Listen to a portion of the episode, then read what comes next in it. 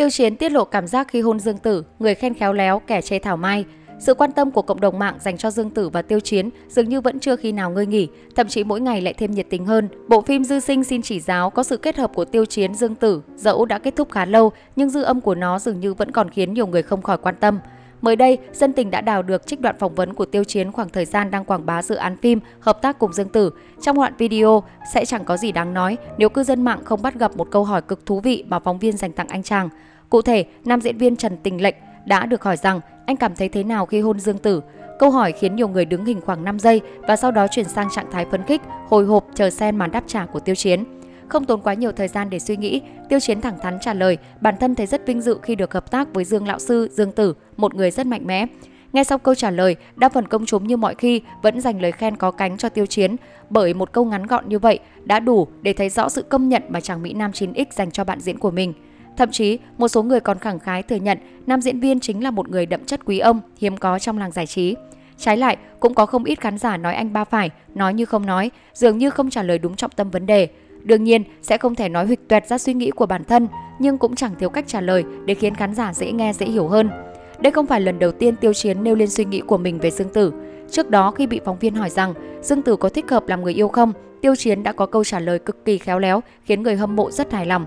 Theo đó, chàng Mỹ Nam Trần Tình Lệnh đã đưa ra một so sánh khá thú vị thay vì trực tiếp trả lời thẳng vào vấn đề rằng nếu Dương Tử là nàng Bạch Tuyết trong truyện cổ tích thì anh chính là Bạch Mã Hoàng Tử đang vượt mọi chông gai.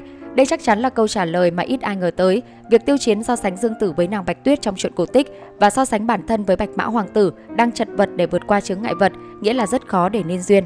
Nhiều dân mạng dần dần vỗ tay với cách từ chối tinh tế của Tiêu Chiến. Cách trả lời này của anh vừa tránh được việc Dương Tử bị mất lòng, vừa có thể khiến các fan của anh chàng thỏa mãn. Dương Tử, Tiêu Chiến từng khá nhiều lần xuất hiện tin đồn hẹn hò, nhưng cả hai đều liên tục phủ nhận. Không đâu xa, sau khi dự án hợp tác chung giữa hai người kết thúc, Dương Tử đã vội vàng lên tiếng star couple, mong khán giả rạch ròi giữa trong phim và ngoài đời, khẳng định họ chỉ là bạn bè, đồng nghiệp đơn thuần.